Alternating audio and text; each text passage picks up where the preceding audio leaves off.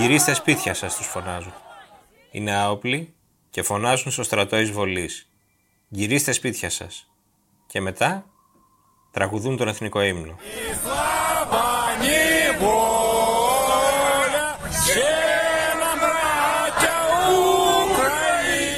Τον ύμνο που τραγούδισε και ο Θίασος της Μετροπόλιταν Όπερα.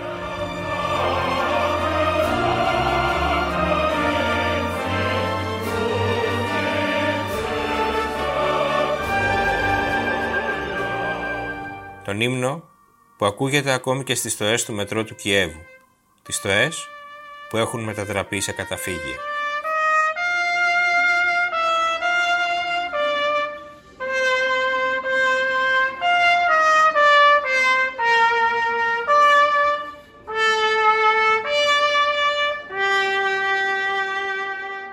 Έχει περάσει μόλις μία εβδομάδα από την έναρξη του πολέμου και ωστόσο μοιάζει σαν να έχουν περάσει δεκαετίες. Τίποτε δεν είναι ίδιο. Η Ευρώπη έχει αφυπνιστεί, η Ρωσία έχει απομονωθεί. Το δράμα της Ουκρανίας θυμίζει σε όλο τον κόσμο τους εφιάλτες του προηγούμενου αιώνα. Υπάρχει διέξοδος. Πώς μπορεί να τελειώσει αυτός ο πόλεμος και πού θα βρίσκεται η Ευρώπη και η Ελλάδα στο τέλος του;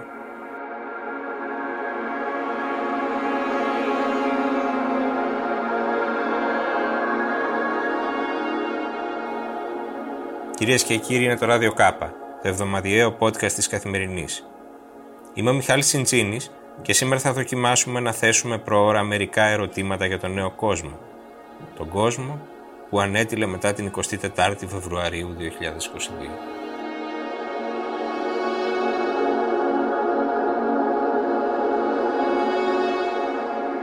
Έχουμε μαζί μας τον κύριο Μάνο Καραγιάννη, αναπληρωτή καθηγητή Διεθνούς Ασφάλειας στο King's College ε, του Λονδίνου και στο Πανεπιστήμιο Μακεδονίας. Καλησπέρα κύριε Καναγιάννη, ευχαριστούμε πολύ που είστε μαζί μας στο Ράδιο Κάπα. Καλησπέρα. Καλησπέρα. Ευχαριστώ πολύ για την πρόσκληση. Και ήθελα να ξεκινήσουμε με ένα μικρό απολογισμό, παρότι ακούγεται παράδοξο να κάνουμε απολογισμό για ένα γεγονός που διαρκεί μόλις μία εβδομάδα. Νομίζω ότι αυτή η εβδομάδα έχει φανεί σε όλους σαν ε, αιώνας. Και ήθελα να σας ρωτήσω, εσείς κοιτώντας έτσι προς τα πίσω, τι θα συγκρατούσατε, τι είναι αυτό που σας εξέπληξε περισσότερο; Που δεν είχατε ας πούμε προβλέψει από αυτά που βλέπουμε τις τελευταίες ημέρες στην Ουκρανία; Ωραία. Ας τα πούμε τα πράγματα από την αρχή. Για αρκετές εβδομάδες λοιπόν ε, οι μυστικές υπηρεσίες ε, αρκετών δυτικών χωρών μεταξύ των οποίων ε, και των Ηνωμένων Πολιτειών, της Βρετανίας, της Γαλλίας επιμέναν ότι οι ρωσικές δυνάμεις συνεχώς ενισχύονται, ότι υπάρχει μεταφορά αρμάτων ότι έχουν ξεκινήσει κάποιες κυβερνοεπιθέσεις εναντίον της Ουκρανίας.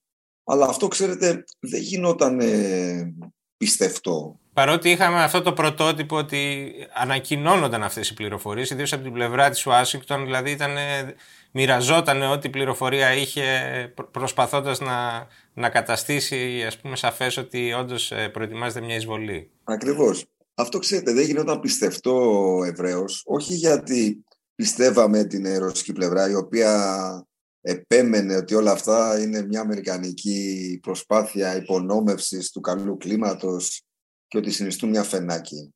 Δεν το πιστεύαμε γιατί μετά το 1945 έχουν αλλάξει πάρα πολλά πράγματα.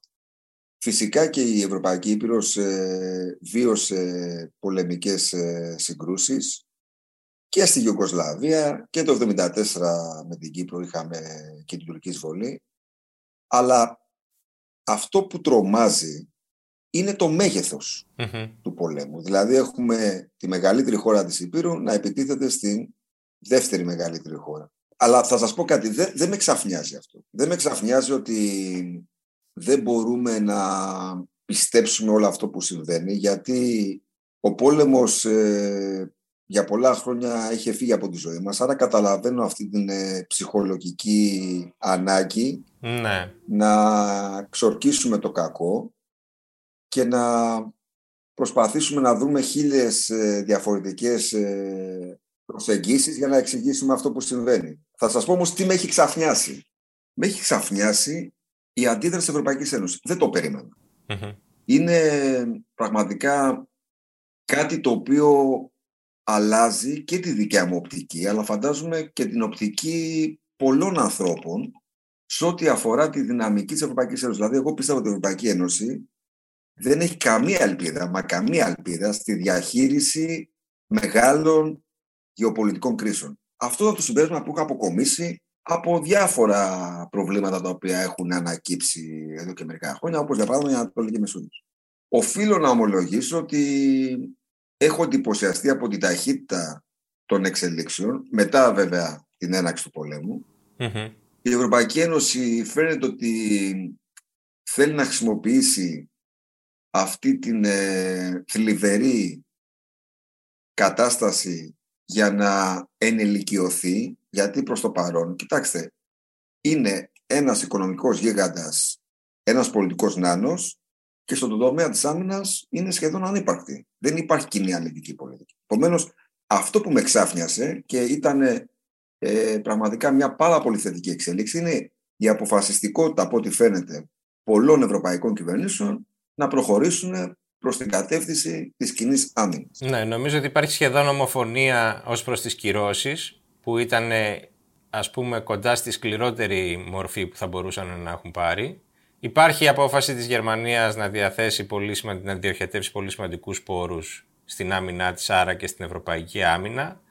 Και υπάρχει όμως και ένα ερώτημα που θεωρείται αν αυτό αυτή η συσπήρωση που βλέπουμε είναι παροδική ή αν θα έχει μόνιμα χαρακτηριστικά και το ποτάμι όπως λέμε δεν γυρίζει πίσω. Εσείς τι λέτε; Ναι, εγώ εκτιμώ ότι το ποτάμι δεν γυρίζει πίσω. Θα σας πω γιατί. Ναι. Καταρχάς ε, όλα αυτά τα χρόνια υπήρχαν πολλές διαφορετικές απόψεις σχετικά με τη Ρωσία. Εγώ βρισκόμουν κάπου στη μέση. Δηλαδή αναγνωρίζω ότι η Ρωσία είναι μια πολύ δύσκολη χώρα αλλά ήμουνα φανατικά υπέρ της προσέγγισης και στα πλαίσια αυτής της στρατηγικής. Έλεγα αυτό που λένε και διάφοροι άλλοι συνάδελφοί μου στην Αμερική περισσότερο, που είναι σκληροί ρεαλιστές. Ρεαλισμός με βάση ε, τις διεθνείς σχέσεις, έτσι όπως mm-hmm. εννοείται στις διεθνείς ναι. σχέσεις, ως θεωρία.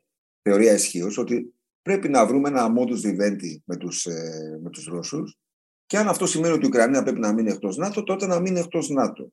Όμως, ξέρετε, αυτές οι 5-6 μέρες μας έχουν αλλάξει όλους. Ναι, νομίζω ότι δοκιμάστηκε αυτό. Δηλαδή σε αυτό το σενάριο ήμασταν πριν την εισβολή. Η Δύση προσπαθούσε και, η... και το Βερολίνο και ο Μακρόν προσπαθούσε ας πούμε να φέρει τα πράγματα σε ένα τέτοιο κονσένσους ότι εντάξει σου αναγνωρίζουμε απευθυνόμενοι προς τον Πούτιν τώρα ότι είναι η δική σου ας πούμε σφαίρα επιρροής θα την κρατήσουμε κάπως σαν ουδέτερη ζώνη την Ουκρανία αρκεί εσύ να μην χρησιμοποιήσεις βία και θα συνεχίσουμε όλα ωραία και καλά να συνεργαζόμαστε, να αγοράζουμε το αέριό σου και το πετρέλαιό σου, έτσι δεν είναι. Μέσα σε αυτό το πλαίσιο δεν δουλεύαμε πριν την εισβολή.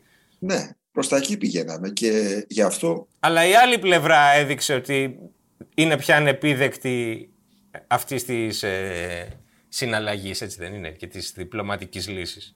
Δεν έχω κανένα πρόβλημα να σας πω ότι ό,τι και να λένε οι Ρώσοι, δεν υπάρχει καμία, μα καμία δικαιολογία. Δεν υπάρχει καμία βάση νομιμοποίηση αυτό που έγινε. Δηλαδή τα επιχειρήματά τους είναι το ένα πιο γελίο από το άλλο. Δηλαδή ότι η Ουκρανία θα αποκτήσει πυρηνικά όπλα, ότι έγινε γενοκτονία στον Ντομπάς. Ε, μα τι, ε, τι γενοκτονία. Γενοκτονία είναι μια πολύ βαριά λέξη. Υπήρχαν συγκρούσεις, άνθρωποι έχουν σκοτωθεί ε, και από τη μια πλευρά και από την άλλη πλευρά και δηλαδή ε, άνθρωποι που ε, Εμείς τους χαρακτηρίζουμε ρωσόφωνους. Όλοι είναι ρωσόφωνοι. Τέλος πάντων, κάποιοι που είναι πιο κοντά στη Ρωσία, εγώ λέω. Έτσι είναι πιο κοντά στο Κρemlin, και κάποιοι που ήταν ε, Ουκρανοί μαχητές. Τα επιχειρήματά τους λοιπόν είναι πραγματικά γελία. Έτσι, και χρησιμοποιώ φορτισμένη γλώσσα γιατί δεν πιστεύαμε ποτέ ότι η Ρωσία, παρόλο ότι είχε μια προβληματική συμπεριφορά, χρησιμοποιούσε μια πολιτική ισχύως, δεν πιστεύαμε ότι μια χώρα που είναι πυλώνας του διεθνούς συστήματος, είναι μόνιμο μέλος του Συμβουλίου Ασφαλείας, θα συμπεριφερθεί με ένα τέτοιο τρόπο ναι. απέναντι σε μια χώρα η οποία θεωρείται αδελφή χώρα. Άλλωστε, από την άποψη του στενού ρωσικού συμφέροντος, νομίζω ότι ήδη είχε πετύχει κάποια ωφέλη de facto, ας το πούμε έτσι, ο Πούτιν, μόνο με την απειλή της χρήσης βίας, δηλαδή προτού, τα οποία εξανεμίστηκαν τώρα, διότι ε, τώρα έχουμε, έχουν στραφεί όλα εναντίον του. Ενώ, ενώ πριν ε, του είχαν αναγνωριστεί, να το πω εντός εισαγωγικών, κάποια κεκτημένα, έτσι δεν είναι; Ναι, τα οποία ήταν πάρα πολύ σημαντικά. Δηλαδή, ναι. ας ξεκινήσουμε με την Κρυμαία. Η Κρυμαία την καταλάβανε το 2014, κάνανε εκεί ένα δημοψήφισμα για να νομοποιήσουν τη ρωσική κατοχή και τελικά η Ρωσία δεν υπέστη σοβαρές κυρώσεις. Είχαμε μετά τα γεγονότα στον Ντονμπάς και εκεί άρχισαν να δημιουργούν κάποια τετελεσμένα με αυτές τις ε, αποσχισμένες δημοκρατίες και πάλι δεν πληρώσαν ένα τεράστιο κόστος. Έχετε δίκιο. Τώρα όμως έχουμε κάτι άλλο. Τώρα έχουμε εικόνες οι οποίες ε, έχουν προκαλέσει όχι απλά την οργή, έχουν προκαλέσει ένα δομικό Όλοι αυτοί που λέγανε ότι η Ρωσία είναι επεκτατική δύναμη, χώρες όπως η Πολωνία, οι βαλτικές χώρες, οι χώρες ε, της Ανατολικής Ευρώπης και εμείς όλοι οι υπόλοιποι λέγαμε ότι κοιτάξτε να δείτε, είσαστε ρωσοφοβικοί, είσαστε ε, έχετε ιδεολογικές αγκυλώσει. Τώρα τους ακούμε με πολύ μεγαλύτερη προσοχή και πλέον υπάρχει αυτό το κονσένσου που λέτε εσείς, υπάρχει μια ομοφωνία ότι γύρω από αυτή την απειλή, η οποία δεν είναι κατασκευασμένη απειλή, δηλαδή τώρα δεν είναι ότι ε, απλά βρίσκουμε έναν εχθρό. Ναι, ένα... νομίζω οι εικόνες μιλάνε από μόνες τους. Ακριβώς. ναι. ναι. Γύρω από αυτή την απειλή θα συσπηρωθούμε. Το ΝΑΤΟ βρίσκει ένα.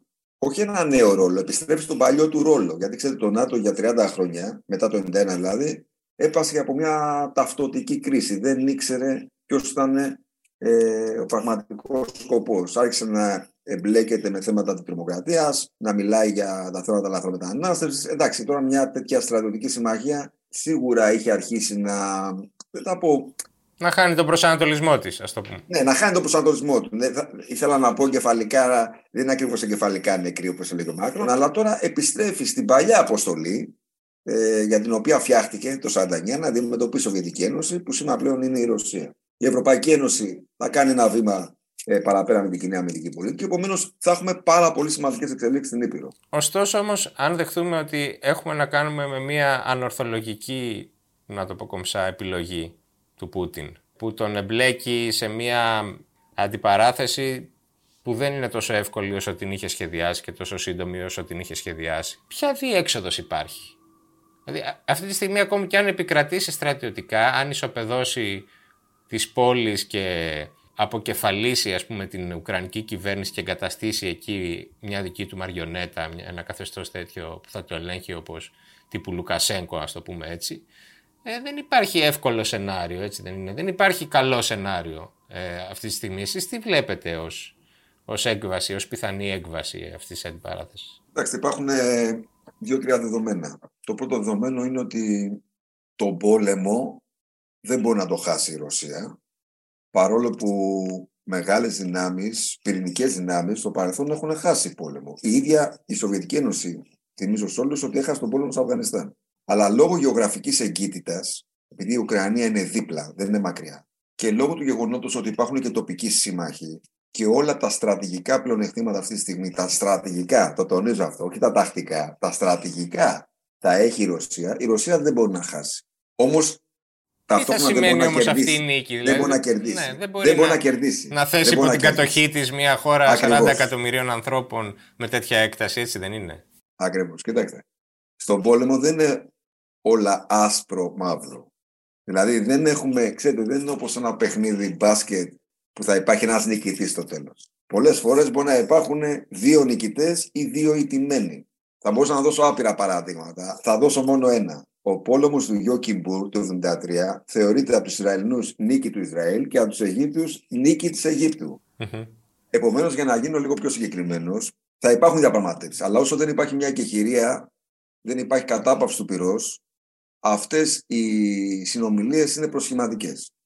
Η Ρωσία εκτιμώ ότι θα κλιμακώσει για να καταλάβει κάποιες πόλεις Πλέον οι πόλεις έχουν αποκτήσει ένα τεράστιο συμβολισμό για την Ουκρανική αντίσταση αλλά και για την ευρωπαϊκή αλληλεγγύη προς την Ουκρανία. Θα γίνει λοιπόν μια πολύ μεγάλη στρατιωτική προσπάθεια να καταλάβει πόλεις και στη συνέχεια θα προσπαθήσει, αυτό μου λέει όχι η δυτική λογική, η λογική μέσα από τη μελέτη πολεμικών σειράξεων. Ναι. Γιατί ξέρετε, και μου επιτρέπετε εδώ μια μικρή παρένθεση, δεν πρέπει να διαβάζουμε τη Ρωσία και τον Πούτιν με δυτικά γυαλιά. Να το πω λίγο μεταφράζοντας. Ναι, αυτό αποδείχθηκε ότι δεν. Ε, δεν βοηθάει. Δεν βοηθάει. Και Έτσι, δεν απηχεί πούμε... και την πραγματικότητα. Η πραγματικότητα είναι άλλη. Δηλαδή, έχουμε ένα παίχτη απέναντι που δεν ε, λειτουργεί όπως. Ακριβώς. Ναι. Επομένως, δεν πρέπει να κάνουμε προβολή του εαυτού μας σε μια χώρα σαν τη Ρωσία. Πάντως, η λογική μέσα από τη μελέτη πολεμικών αναμετρήσεων είναι ότι κάποια στιγμή έχει δύο ώρες διπλωματίας.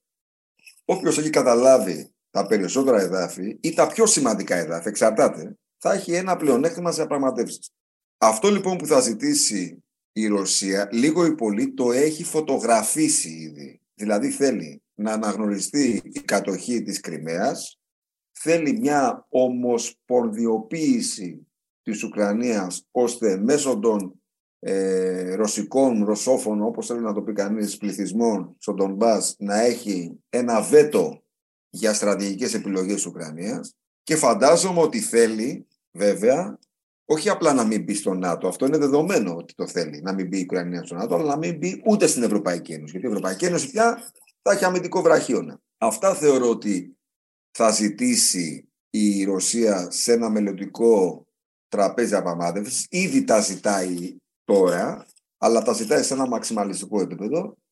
Από την άλλη, είναι αλήθεια ότι οι Ουκρανοί κάποια στιγμή θα αντιμετωπίσουν ε, ένα πολύ μεγάλο δίλημα. Μπορούν να έχουν απώλειες, είναι και αυτοί σκληροί άνθρωποι. Ξέρετε, το 41 όταν πήγε η Γερμανία εκεί πέρα, 14 στη Σοβιετική Ουκρανία. Και οι Ουκρανοί πολεμήσανε πέντε χρόνια τους Γερμανούς και μετά μέχρι το 56 πολεμούσαν τους Σοβιετικούς. Ενώ υπήρχε μόνο Σοβιετική Ένωση. Έτσι είχε φύγει ο Γερμανικός στρατός. Είναι σκληροί άνθρωποι. Έχουν μάθει να πολεμούν. Όμως, αν δουν τις πόλει τους να καταστρέφονται, αν δουν χιλιάδες άμαχους να σκοτώνονται, τότε σίγουρα θα υπάρχει ένα μεγάλο δίλημα όχι να συνθηκολογήσουν, ακούω αυτή τη λέξη συνεχώς στο δημόσιο διάλογο. Να διασώσουν ό,τι σώζεται από τη χώρα ναι. τους. Να κάνουν μια μεγάλη ναι. διαπραγμάτευση. Ούτως ή άλλως η προοπτική ένταξη στο ΝΑΤΟ είχε πεθάνει μετά το 2014. Επομένως ε, έχουμε ακόμα δρόμο, αλλά κάποια στιγμή ο πόλεμος θα τελειώσει. Αυτό είναι δεδομένο. Και τότε θα ξεκινήσει η ώρα της διπλωματίας. Πιστεύω ότι η ώρα της διπλωματίας όλες αυτές οι ομιλίες είναι προσχηματικές, είναι ξεκάθαρο αυτό.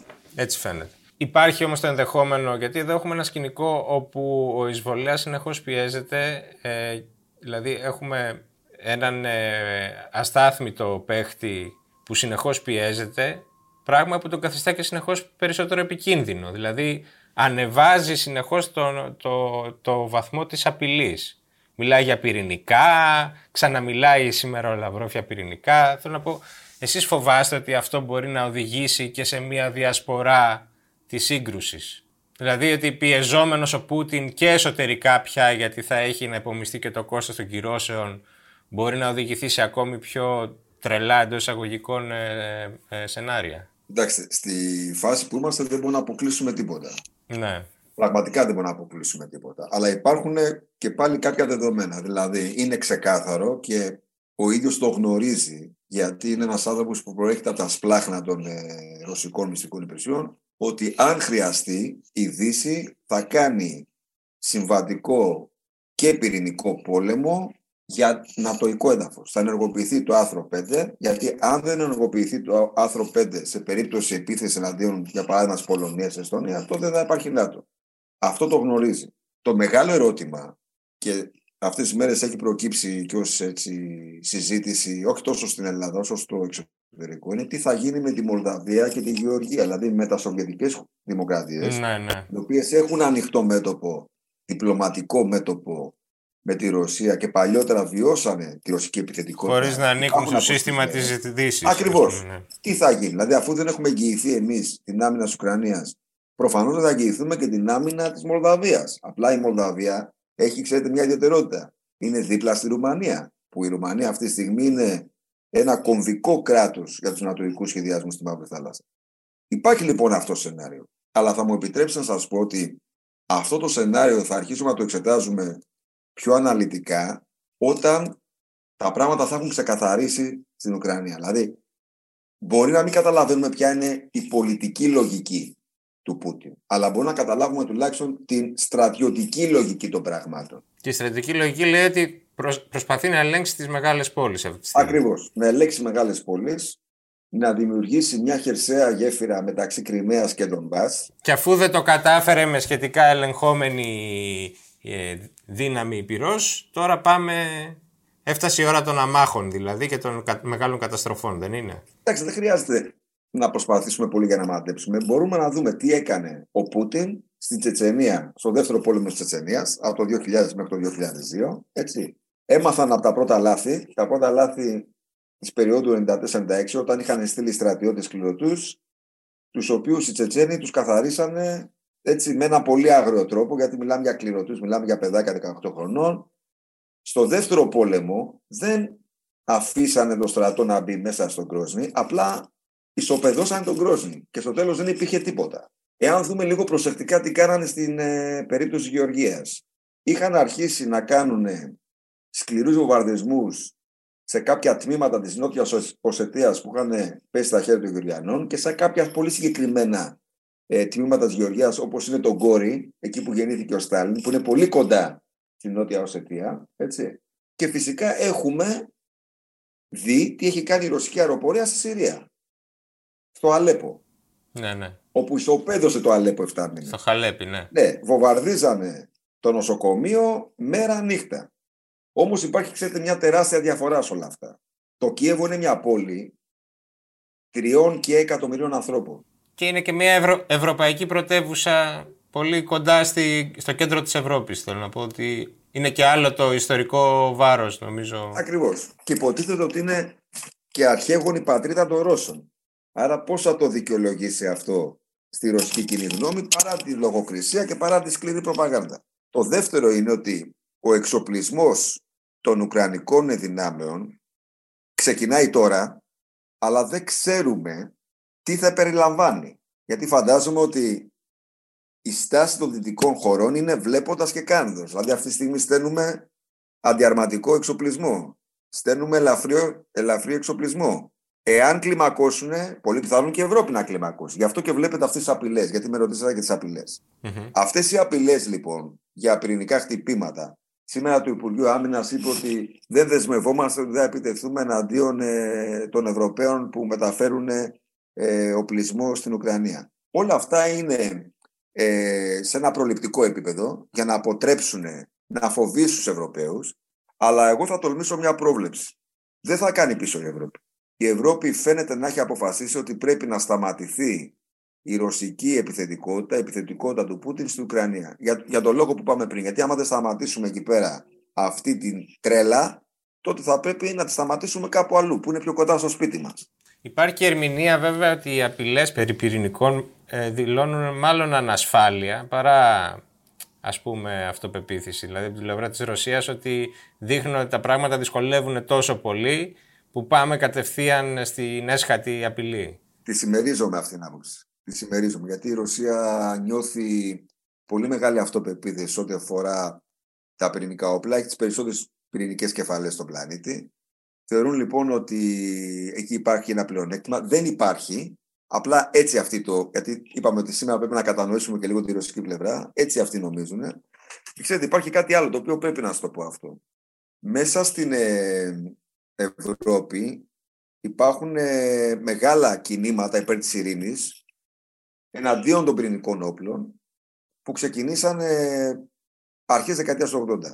Έτσι. Αυτά τα κινήματα δεν έχουν δυναμική αλλά θα την ξανααποκτήσουν όσο υπάρχει αυτή η ρητορική περί, περί πυρηνικού πολέμου. Η Μόσχα δεκαετία του 80 είχε διεισδύσει σε αυτά τα κινήματα, το ξέρουμε πλέον από, από χαρακτηρισμό εγγράφων, ότι κάποιοι από αυτούς τους ανθρώπους είχαν ε, ε, διπλό καπέλο. Από τη μία ήταν ειρηνιστές και από την άλλη ήταν ε, άνθρωποι της Μόσχας. Δεν λέω βέβαια ότι ότι θα επαναληφθεί αυτό, αυτό το σχήμα πάλι, ναι. ναι. Είμαστε σε ναι, μια άλλη Ότι θα γίνει αυτό, αλλά στο μυαλό τους. Γιατί κοιτάξτε, εδώ τώρα μιλάμε για, για τους λεγόμενου λεγόμενους Υπάρχει η σοβιετική μνήμη δηλαδή σε, στον τρόπο που ναι, σκέφτονται. Ναι, ναι. κοιτάξτε, ό, όλοι αυτοί. Όλα Ότι θα μπορούσαν πάλι να διεγείρουν ναι. μια τέτοια αντίδραση Ακριβώς. από την άλλη πλευρά. Ναι. Είναι Σοβιετάνθρωποι. Είναι Σοβιέτσκι Τσελαβιέκ. Σοβιετάνθρωπος. Θεωρούν λοιπόν ότι με αυτόν τον τρόπο θα προκαλέσουν ένα εσωτερικό πρόβλημα στη Γαλλία, στη Βρετανία, στη Γερμανία έχουν μείνει πίσω λίγο στην ανάλυση τους, θεωρώ. Έτσι. Αλλά έτσι πρέπει να το ερμηνεύσουμε αυτό. Πάμε και τώρα και στα δικά μας, γιατί υπήρχε και εκεί μια αμφιθυμία στο πώς έπρεπε να ερμηνεύσουμε τον αντίκτυπο που έχει αυτός ο πόλεμος στα ελληνοτουρκικά. Ε, κάποιοι έλεγαν στην αρχή ότι ο Ερντογάν θα ενθαρρυνθεί να μιμηθεί τον Πούτιν σε, ένα, σε μια πιο δραστήρια μορφή ας πούμε αναθεωρητισμού και κάποιοι άλλοι που πιστεύουν ότι έτσι όπως έχει συσπηρωθεί η Δύση και έχει αφυπνιστεί για να αμυνθεί σε τέτοια φαινόμενα, υποχρεώνει και τον Ερντογάν να υποχωρήσει ή ενδεχομένως να εγκαταλείψει κάποιες από τις ε, αξιώσεις που είχε και κάποια από τα σχέδια που είχε στην αμφισβήτηση των συνόρων και της ελληνικής κυριαρχίας. Σε ποια από τα δύο σενάρια νομίζετε ότι πρέπει περισσότερο να πιστέψουμε τώρα; Και στα δύο σενάρια υπάρχει ένας πυρήνας αλήθειας. Στο πρώτο σενάριο λοιπόν που λέει ότι η συμπεριφορά του Πούτιν θα βρει μιμητές υπάρχει ένας πυρήνας αλήθειας γιατί οι Τούρκοι παρακολουθούν πολύ στενά και τον ρωσικό αναθεωρητισμό και τον κινέζικο. Μιμούνται μεθόδους. Να σας δώσω ένα παράδειγμα. Βλέπουμε τώρα ότι οπλοποιούν εντός αγωγικών τα αλλιευτικά, δημιουργούνται συνεχώς τριβές μεταξύ τουρκικών αλλιευτικών και της ελληνικής ε, ακτοφυλάκης. Αυτά τα έχουν κάνει οι Κινέζοι χρόνια πριν στην ε, θάλασσα της Νοτιού Κίνας. Χρησιμοποιούν υβριδικές μεθόδους ε, που τους έχουν ε, εφεύρει οι Ρώσοι σε ό,τι αφορά τις επιθέσεις, σε ό,τι αφορά την ε, εργαλοποίηση μειονοτήτων, μεταναστών. Υπάρχει λοιπόν εκεί πέρα μια αλήθεια. Δηλαδή, καλώς ανησυχούμε ότι μπορεί αυτή η συμπεριφορά να βρει μιμητές στην άλλη πλευρά του Αιγαίου. Από την άλλη όμως, δεν πρέπει να αγνοούμε ότι αυτή η αλλαγή πολιτικής, που είναι μια συθέμελη αλλαγή πολιτικής εκ μέσω Ευρωπαϊκής Ένωσης. Δηλαδή η Ευρωπαϊκή Ένωση ξαφνικά μεταμορφώ, κοιμήθηκε την Τετάρτη αυτό που είπα, ένας ε, πολιτικός νάνος, οικονομικός γίγαντας, στρατιωτικά δεν υπήρχε και την Πέμπτη ξύμισε και ήταν κάτι άλλο. Αυτό δεν μπορούν να το αγνοήσουν οι Τούρκοι.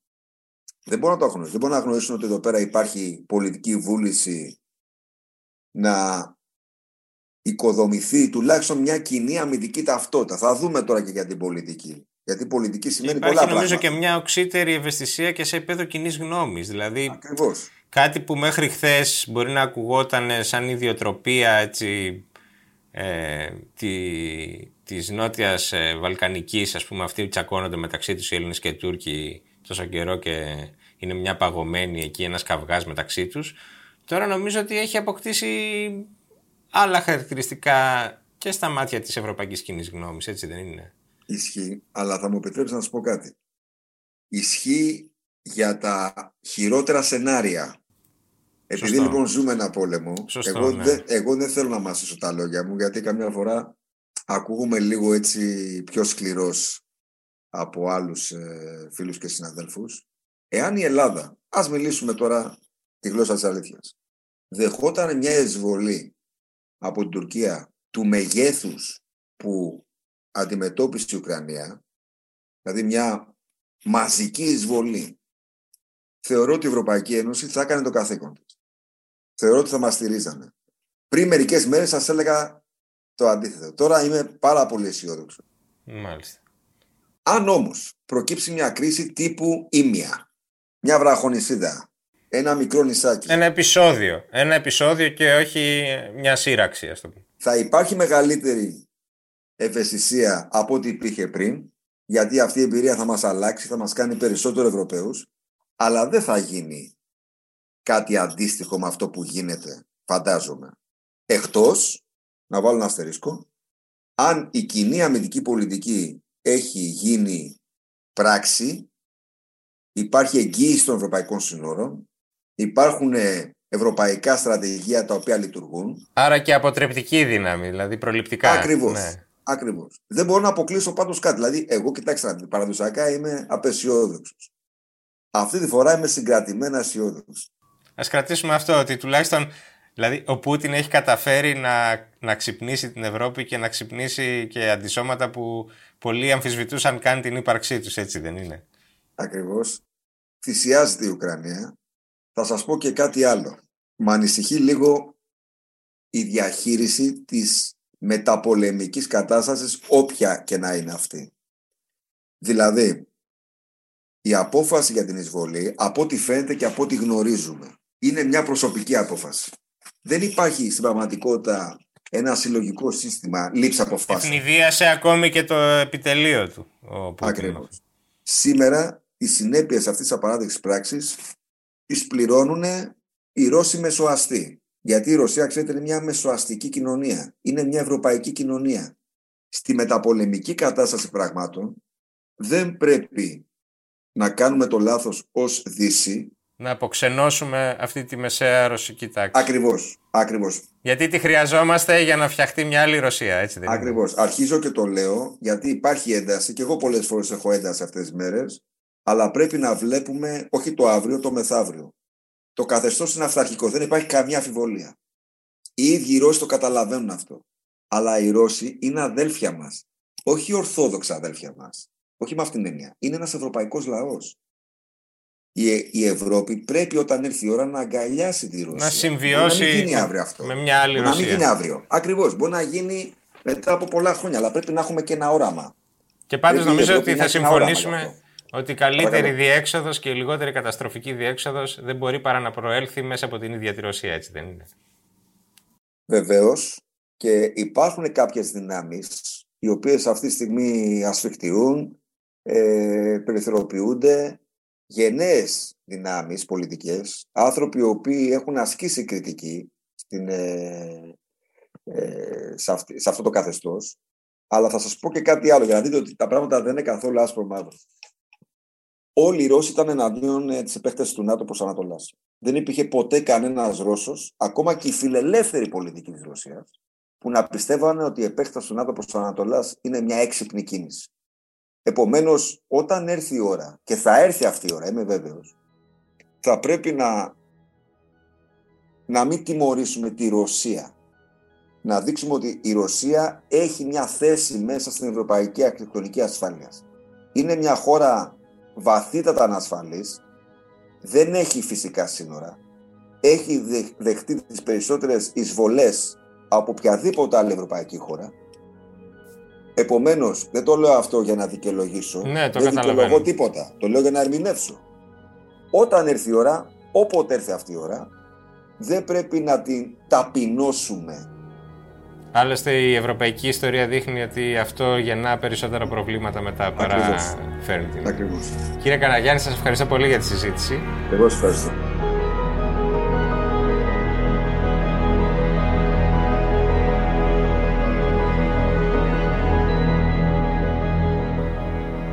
Καθώς οι Ουκρανικές πόλεις πολιορκούνται και καταστρέφονται για 7η ημέρα, το μόνο βέβαιο είναι ότι το τέλος δεν θα είναι σύντομο δεν θα είναι εύκολο.